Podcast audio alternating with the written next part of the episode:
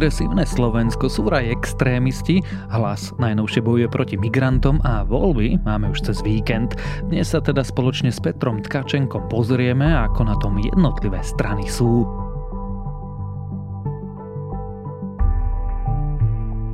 Je pondelok dvadsiateho piateho septembra, meniny má Vladislav a dnes by malo byť trochu teplejšie, nachystajte sa na mierne zamračený deň, kde tu sa môže objaviť aj dážď. Denné maxima by sa mali pohybovať medzi dvadsaťdva až dvadsaťsedem stupňami. Počúvate Dobré ráno, denný podcast denníka Sme s Tomášom Prokopčákom.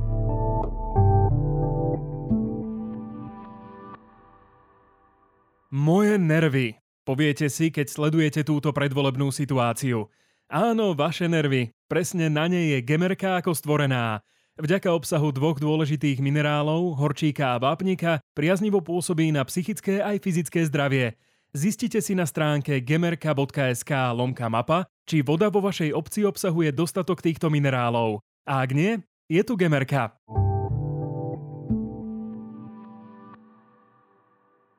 Svoje obľúbené podcasty môžete teraz počúvať od rána do večera. Nové Telekom paušály posúvajú hranice nekonečná, aby ste sa mohli obklopiť tým, čo vás baví.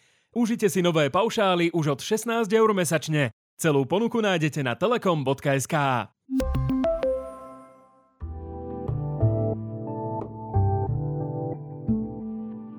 A teraz už krátky prehľad správ.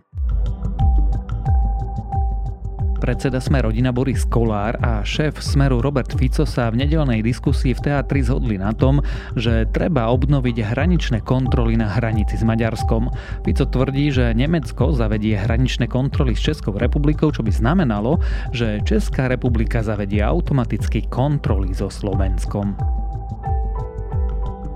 Televízia Markíza musela zrušiť finálnu volebnú debatu, po Robertovi Ficovi totiž svoju účasť odriekli aj Peter Pellegrini a Michal Šimečka. Z pôvodne pozvaných štyroch lídrov do diskusie tak Markíze zostal len posledný, predseda OĽaNO Igor Matovič, s ktorým však Pellegrini a Šimečka odmietli diskutovať. Na Markíze tak bude len jedna veľká debata politických lídrov. Okolo stodvadsať tisíc etnických Arménov, ktorí žijú v Náhornom Karabachu, odíde do Arménska. V nedeľu to povedalo vedenie tohto odštiepeneckého regiónu s tým, že sa obávajú etnických čistiek zo strany Azerbajdžanu. Ukrajina tvrdí, že prekonala tzv. Surovikinovú líniu. Znamená to, že jej ťažká technika by sa mohla pohybovať za protitankovými líniami. Zároveň sa špekuluje, že Ukrajina môže dosiahnuť kľúčový prielom v ruských líniách. Poľsko chce vytvoriť najsilnejšiu pozemnú armádu v Európe. Tento zámer včera oznámil poľský minister obrany Mariusz Blaszczak. Poľská armáda by mohla mať až tristotisíc vojakov, jej cieľom napríklad bude, aby sa Rusko neodvážilo vstúpiť do Poľska.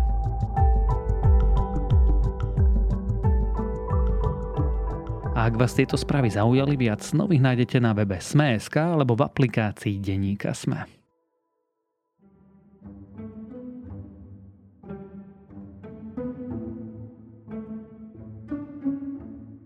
Máme ani nie týždeň do volieb, kampane špinavá, migrantmi strašia už aj u Pellegriniho a zdá sa, že najväčším súperom nesmerackých strán je Smer, ale Progresívne Slovensko, ktoré trebárs v ká dé há prirovnávajú k extrémistom.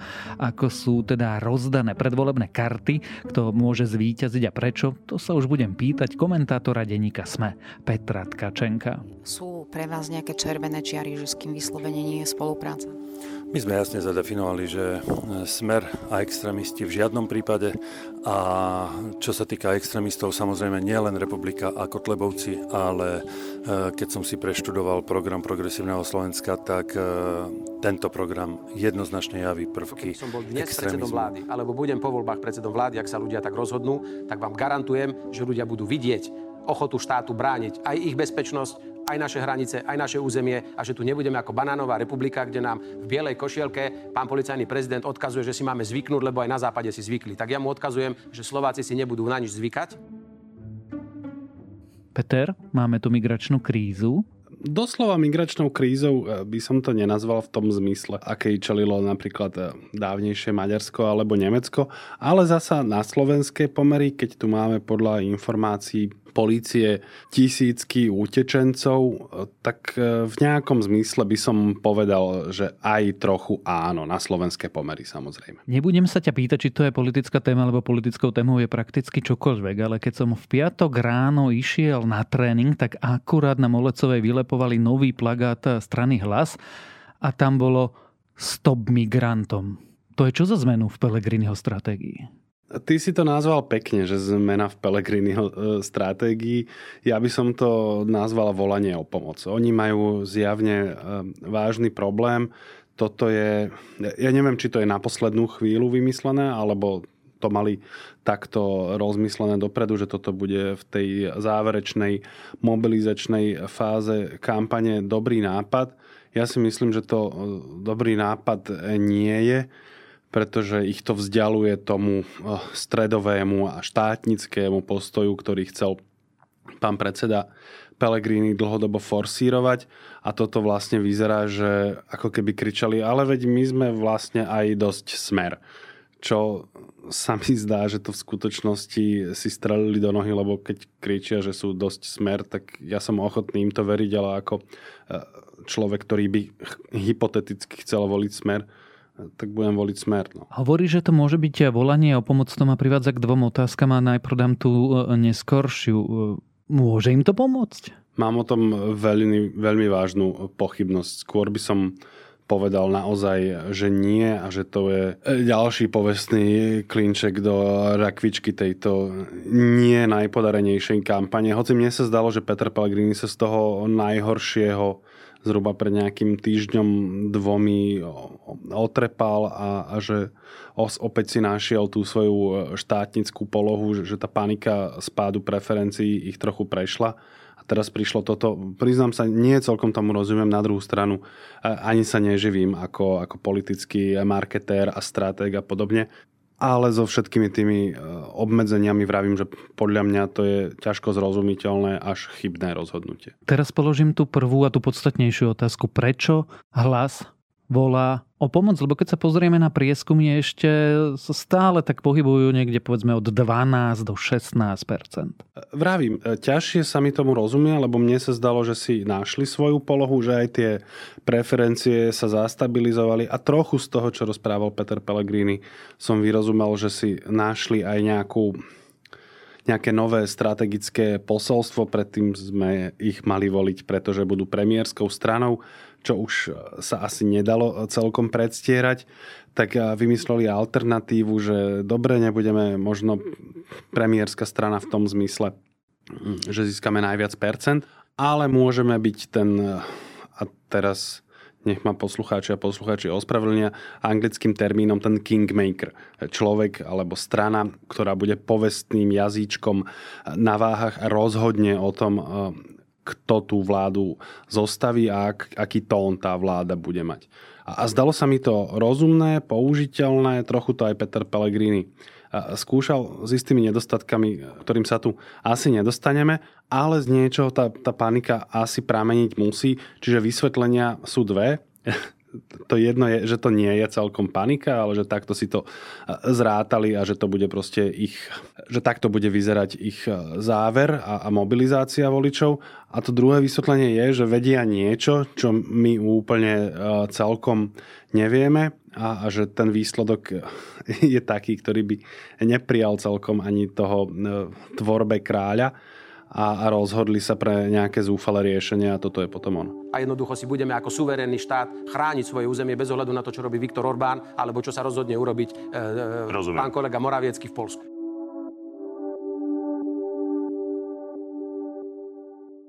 Pri tom klebete nezostanem. Zlé jazyky tvrdia, že existuje prieskum, ktorý hovorí, že Hlas má jednociferný výsledok. To ani nemusíme podľa mňa vyťahovať nejaké zlé jazyky a, a klebety. Tie prieskumy všelijaké kolujú, takže áno, viem potvrdiť, že niečo také existuje, ale tu Nikto ti nezaručí ten, ten pôvodný zdroj a ako to je naozaj. Až proste tie prieskumy sú odlišné. Ja, ja považujem toto za chybu takýmto spôsobom narýchlo a horúčkovi to reagovať. Ak to považuje za chybu, znamená, že tento krok pomôže komu? Smeru, ktorý je v tom autentickejší? Republike? Dankovi?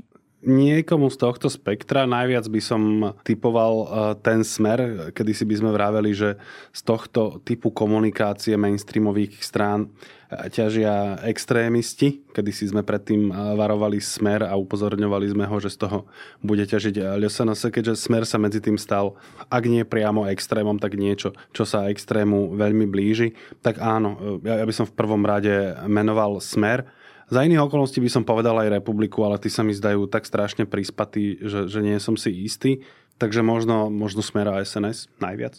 Znamená to zároveň, že vysielaniu signálov je koniec a rozprávame sa o budúcej koalícii Smer, Hlas, es en es? Možno Boris Kolár? Ešte by som tomu nechal trochu, ale naozaj trochu otvorené dvere. Peter Pellegrini aj dnes, to jest v nedeľu, stále sa tváril, že to vidí alternatívne podľa toho, ako bude pozadie pre stranu. Ale osobne sa nazdávam, že ak to čísla umožnia a tá trojkombinácia Smer, es en es a Hlas bude mať väčšinu, takú tú použiteľnú, to znamená niekde od sedemdesiatosem sedemdesiatdeväť hore, tak vlastne už sa nemusíme namáhať s hľadaním ďalších alternatív. A všetko ostatné je, je problematické, málo, málo pravdepodobné, je tam strašne veľa premenných. Hej, ja teraz nehovorím, že pravdepodobnosť, že to ta, takto dopadne je, je šesťdesiat alebo sedemdesiat percent, to nie, ale, ale tých alternatív je strašne veľa a, a závisia od, od toho, kto s akým výsledkom prejde, či, či sa posunie pol percento a percento hore alebo dole. Čiže toto sa mi zdá dnes tak, taký najrukolapnejší a najzrozumiteľnejší variant. Navyše sa zdá, že Peter Pellegrini v tom alternatívnom videní je možno v tej strane osamotený, alebo teda iba spoločne s druckerovcami, ale pokiaľ si dobre pamätám, tak väčšina jeho strany by vlastne preferovala koalíciu so Smerom. Rozprávali sme sa tu o tom aj minule. Zdá sa mi, že sme našlapovali trochu opatrnejšie. Dnes to už sa dá povedať o niečo otvorenejšie. Aby som to ilustroval nejako konkrétne, tak napríklad Erik Tomáš v tomto má úplne jasno. V podstate až až trochu neslušným spôsobom by som povedal. On koriguje, tlmočí a opravuje vyjadrenia svojho predsedu, z ktorých by si niekto mohol vyvodiť, že to vidí alternatívne, a on všetkých uisťuje, že nie žiadna tá alternatíva nejakého širšieho zmierenia, to znamená v pracovnom preklade, že niečo z pé es, aby sme si rozumeli, že také niečo nepripadá vonkoncom do úvahy, no a keď takéto niečo nepripadá do úvahy, potom už ti zostali v zásade len tie alternatívy so Smerom, es en es a podobne. Tam, tam už sa naozaj veľmi ťažko niečo ďalšie dá nájsť. Keď sledujeme to, ako sa Progresívne Slovensko a jej predstavitelia vyjadrujú v médiách a postupne odhaľujú svoje názory, no tak poviem, že toto nie je zlučiteľné s hodnotami Hlasu, sociálna demokracia ani s tým, čo chce v politike robiť. Tak vieš, ako raz hovorca, navždy hovorca, akurát nikdy nebol hovorca Pellegriniho. No vidíš, tak teraz vlastne je trochu hovorca Pellegriniho, ale, ale bez toho, aby si to pán Pellegrini objednal a, a dosť možné aj želal. Na čom som chcel ilustrovať, že ten odpor vo vedení Hlasu musí byť pomerne silný. Oni to tam možno videli pred pol rokom alebo rokom, veď sme sa tu o tom bavili viackrát, že, že tá strana, respektíve konkrétne konkrétne Peter Pellegrini, naozaj netúži vládnuť s Robertom Ficom. Akurát vtedy mali úplne iné karty.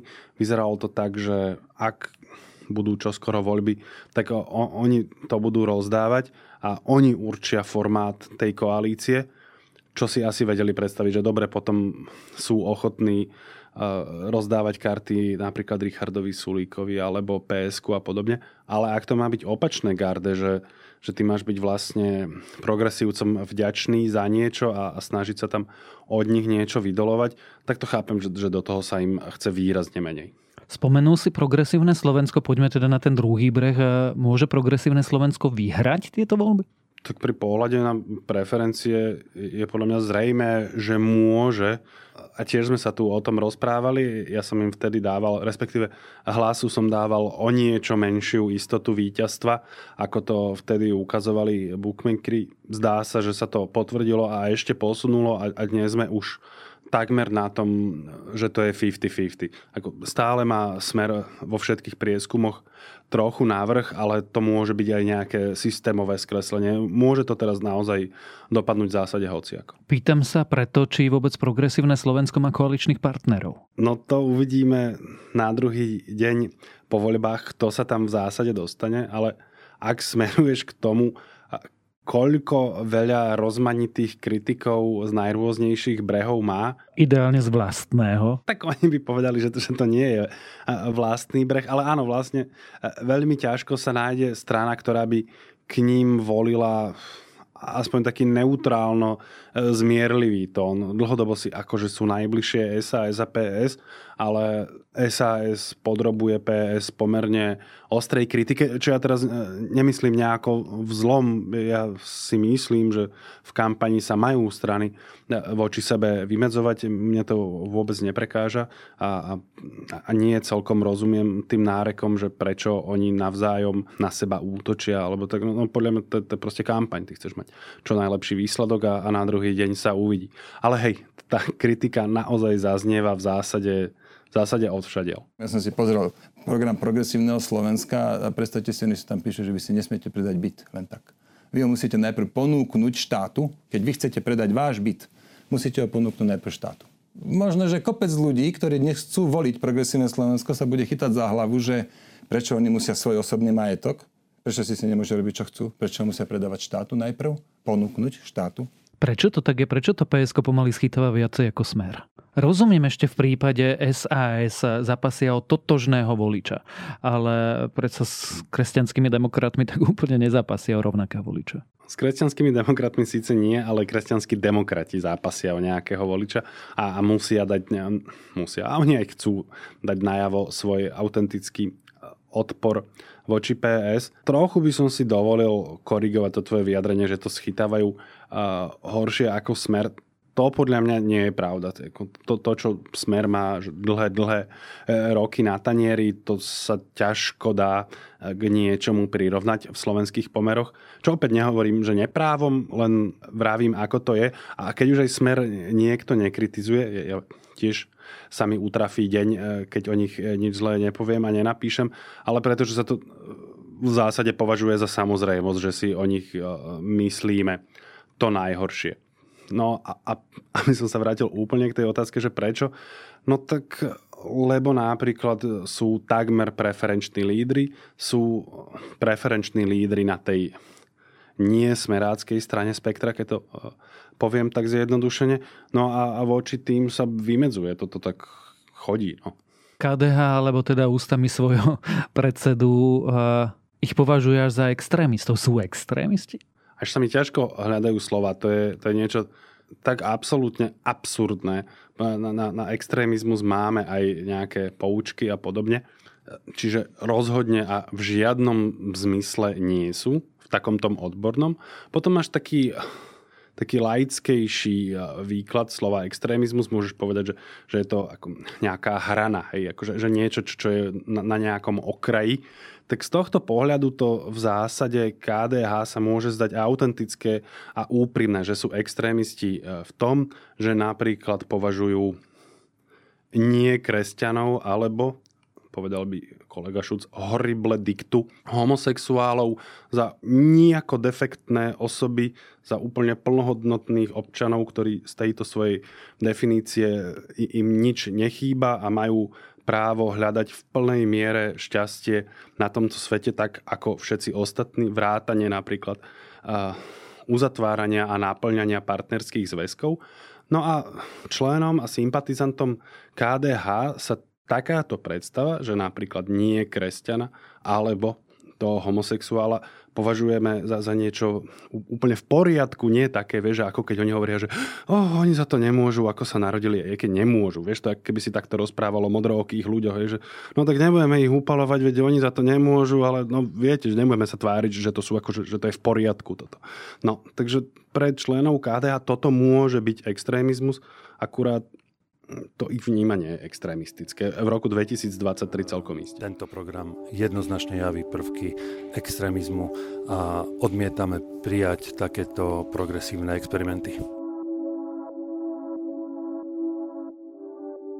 Hovorím to preto, že mi príde, že to nie je len úchylka Milana Majerského, ale že podobné veci sa človek dočíta aj v tých tlačových orgánoch slovenských kresťanistov. Úplne bežne, ale toto je, to sa nám môže nepáčiť, ale im sa to zdá samozrejme a, a vlastne sa im zdá podobne čudné, že, že to niekto má inak. Podľa mňa oni sú presvedčení, preto podľa mňa existuje ten výraz, že el gé bé té í ideológia a tak, že na to, aby si napríklad homosexuálov mohol považovať za nedefektných ľudí, na to potrebuješ nie, niečo umelé, nie, niečo, niečo, niečo škodlivé, nejaký vírus proste niekam nainfikovať, že také niečo by si sám o sebe e, nikto nemohol myslieť. Takže t- preto to je podľa mňa takto. Aby som ustal v politickej rovine, je to niečo, čomu úplne autenticky tí politici veria, alebo to je iba nástroj v zápasoch voliča medzi Kresťanskou úniou a OĽaNO a ká dé há a es en es Andreja Danka? Ako ktorý, ale ja by som povedal, že pri väčšine z tých ľudí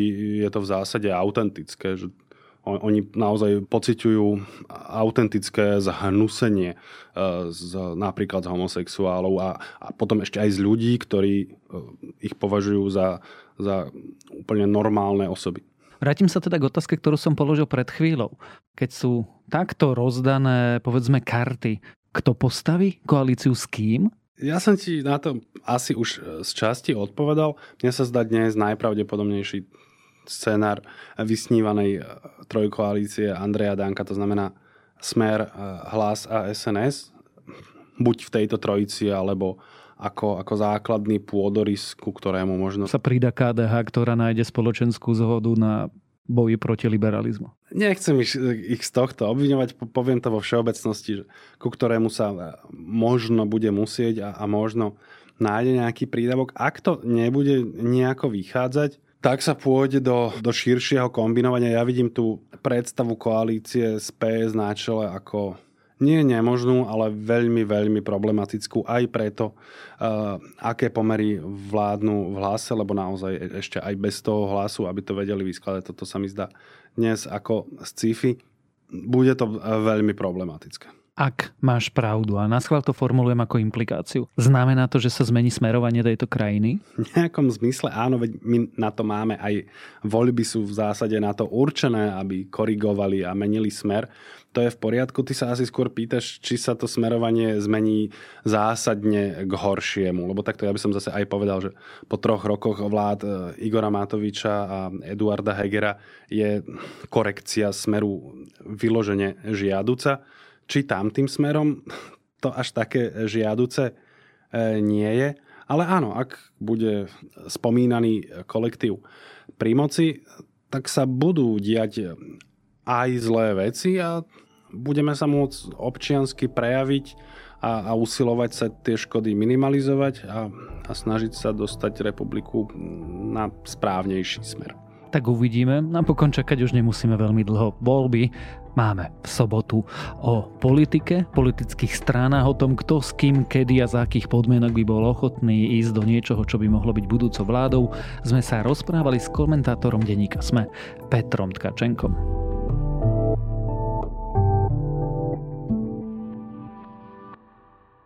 Silu koní pod kapotou, tu už zažil každý. Silu elektrických koní pod kapotou plne elektrického Ford Mustang Mach-E tu môžete zažiť práve vy. Tento legendárny model môžete teraz získať ako štvorkolku za cenu zadnokolky. Navyše aj s Ford é vé dotáciou až päťtisíc eur. Vyberte si z okamžite dostupných vozidiel a získajte Ford Mustang Mach-E za cenu, aká tu ešte nebola. Viac na Ford bodka es ká alebo u vášho predajcu Ford. Voľbami sa to len začína.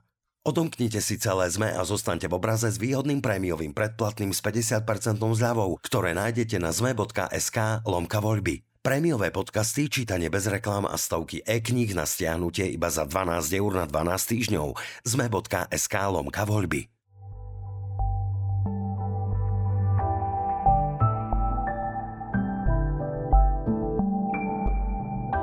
Ak máte aspoň trošku radi dobré jedlo, ak máte radi históriu jedla a jedenia a zaujíma vás, aké kultúry sa s ním spájajú a prečo, moje dnešné odporúčanie bude práve pre vás. Na Disney Plus nájdete skvelú kulinársku sériu Taste the Nation s Padme Lakshmi. A to je na dnes všetko. Dávajte na seba pozor.